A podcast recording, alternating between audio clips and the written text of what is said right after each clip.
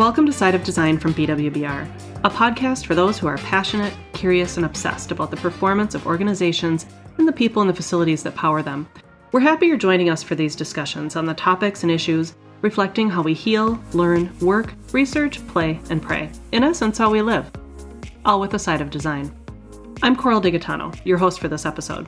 On our last episode, I spoke with Jennifer Stukenberg about returning to the workplace after disruption forced them to quickly transition to a work from home model. We discussed the cultural impacts, power of routine, and how workplace design is supporting flexible working programs. Today, Jennifer is back to talk more about the hybrid work model and what to expect and plan for. So, thanks for coming back, Jennifer, for part two episode. Thank you. First, I want to talk about remote work versus in the office. What are the benefits and what's missing? Well, in the beginning of the pandemic, we saw some really surprising scores on productivity and, of course, well being. And they have, for the most part, continued to remain fairly high. We are seeing some indicators of drops in mm-hmm. workers feeling connected to company culture and to other coworkers, not surprisingly, as well as seeing a quite a large drop in skills developments and learning. So, therefore, for the majority of workers, there are real benefits to physically coming into the office. And companies will likely see a benefit from both allowing staff the choice to work from home and to encourage staff to work in the office part of the week. Mm-hmm. When you're talking about a drop in skills development and learning, could that potentially be more to do with not having conferences or all of those types of things where a lot of people go to to get their credits and continued education and so on uh, versus being in the office. Do you think that could have caused a decrease? Absolutely. And as companies start to navigate this new normal they will they've already started to modify a lot of their training programs um, especially onboarding to accommodate a more online or remote work strategy. In fact, some early studies have indicated that one of the things that employers are doing really well is onboarding new employees. It used to be, I know when I started at BWBR 25 years ago, it was we met with Angie and HR and went through that. Mm-hmm. And then I met with IT folk and then I was given a manual to, right. to kind of learn like the protocols and and then you got introduced around. But and here's um, your map.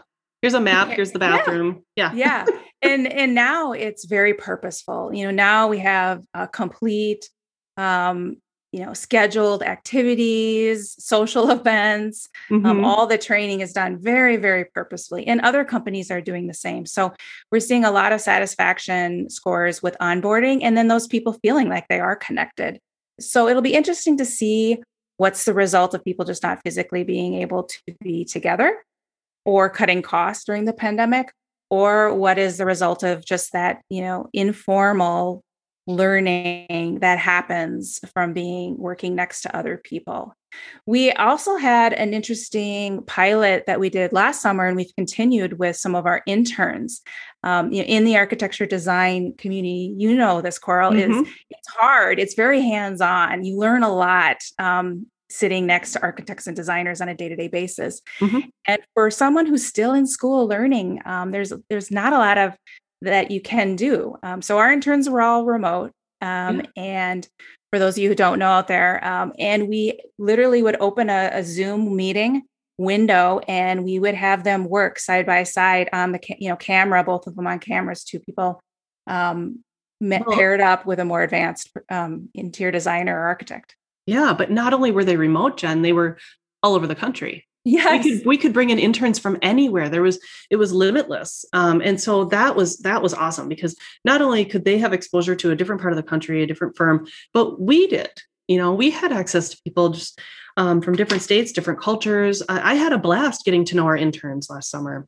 Yeah, and um, that really, really opened doors from a um, equity, diversity, and uh, diversity, and you know, just outreach for right. our companies. No longer are we constrained by the schools that serve us in our metro, our three metro areas. Mm-hmm. Um, it, the talent pool uh, really opened doors for us, and and our exposure as well.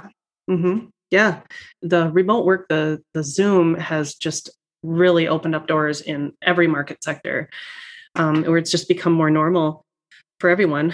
Okay, well, then I have a question. What should companies be focusing on as they return employees to the office or they start developing hybrid fo- programs? Yeah, no, not surprisingly, the first thing that companies should really be focusing on the people. Even in the last several months, uh, recruit and retain has been just companies are really focused are really focused on that and concerned about getting skilled worker. Mm-hmm. and people are moving there's a lot of movement going around. So during the pandemics companies did a great job of being flexible empathetic and focused on well-being. They spent a lot of time and energy communicating with staff and you know employees now expect that from their employers. Um, and in return workers have been productive kept the doors open, and some even took pay cuts to prevent layoffs. Mm-hmm. Um, and in this new tight labor market, those companies will continue to have to value that people first approach. We talked a little bit in our the previous podcast about how the pandemic really hit younger workers and families and women particularly hard and all for very different reasons. So mm-hmm. that one size fits all approach is not going to work or it will leave some workers behind and companies can't afford to do that.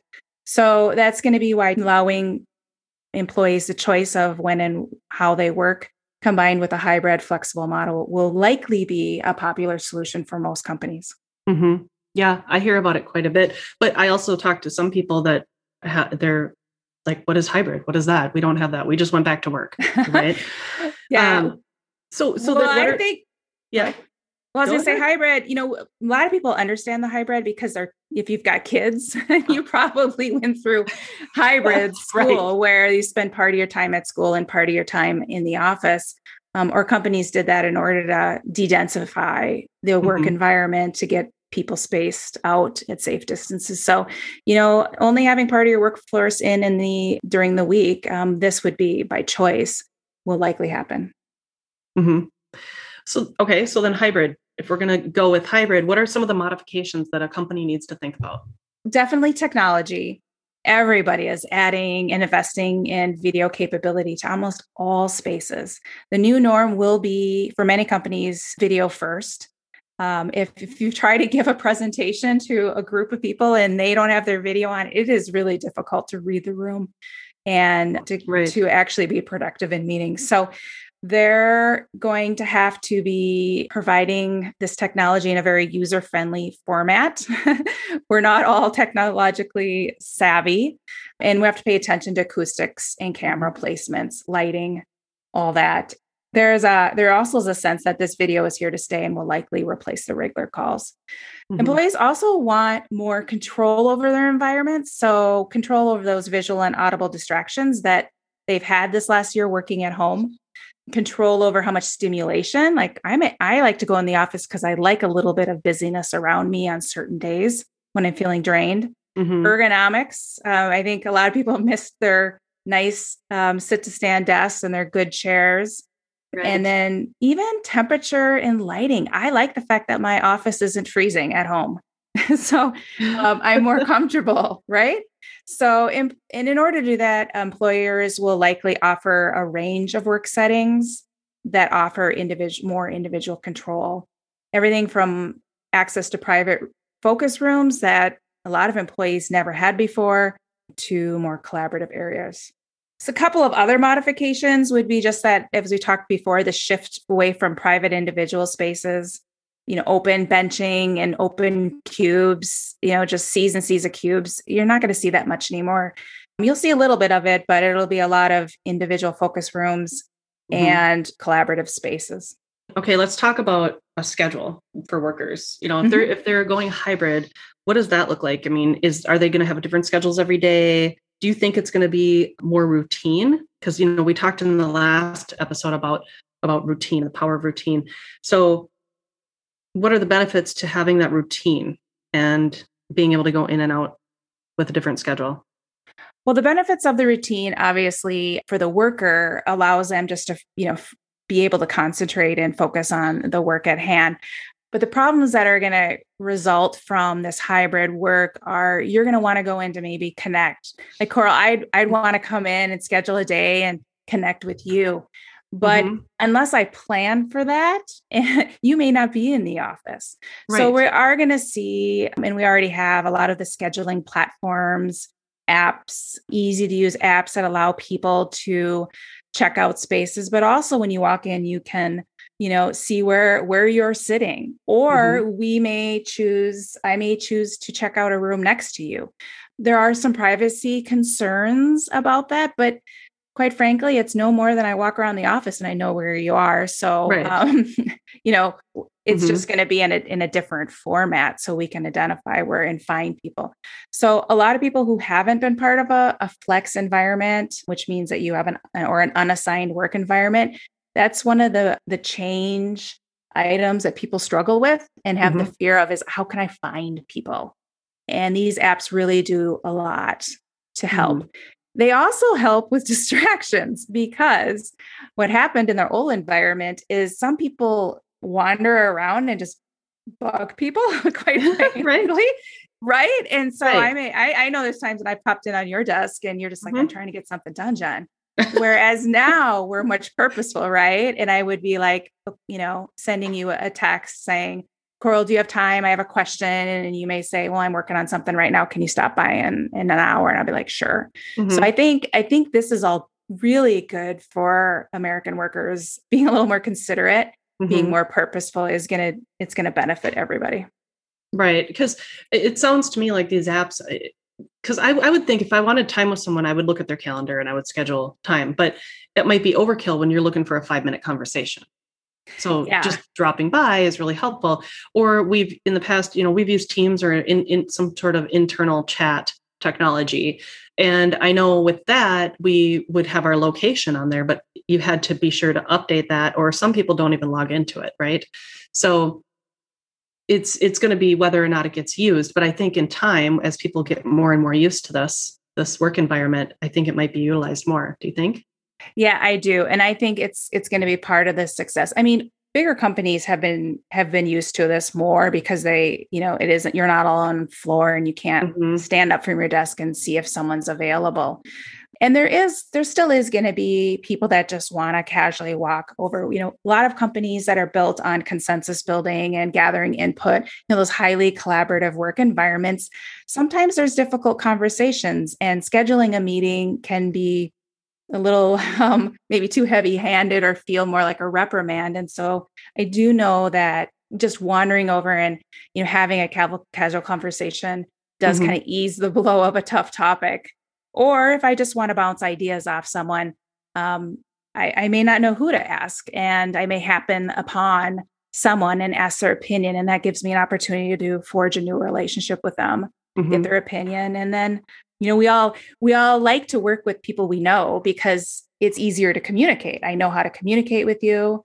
I know when you give me a response how like what to expect from that and how to you know how to respond back. And so that's that is those social spaces and that's being in person those casual conversations that's what helps develop those mm-hmm. skills that we need to work in a teaming and collaborative work environment. Right. Well and that now that you get to that point uh, one of the things that I love and respect so much about BWBR is that we have such a strong collaborative team environment. And, uh, you know, before I even came here, that was something that I just admired about our firm.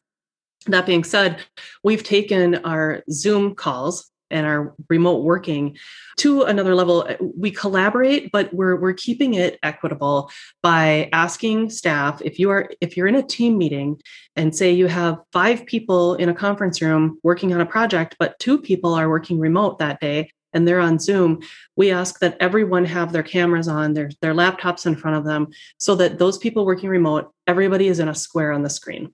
And you know, everybody's communicating that way. So they're not detached from the people in the room. You're communicating, you're face to face kind of, you know, through the through the screen. And I think that's that's a step in the right direction. Will it take off and will it stay that way? I don't know, but I think it's definitely worth working on, right? And it's a good starting point. So my question then is where does equity fall into all this and why is it so important?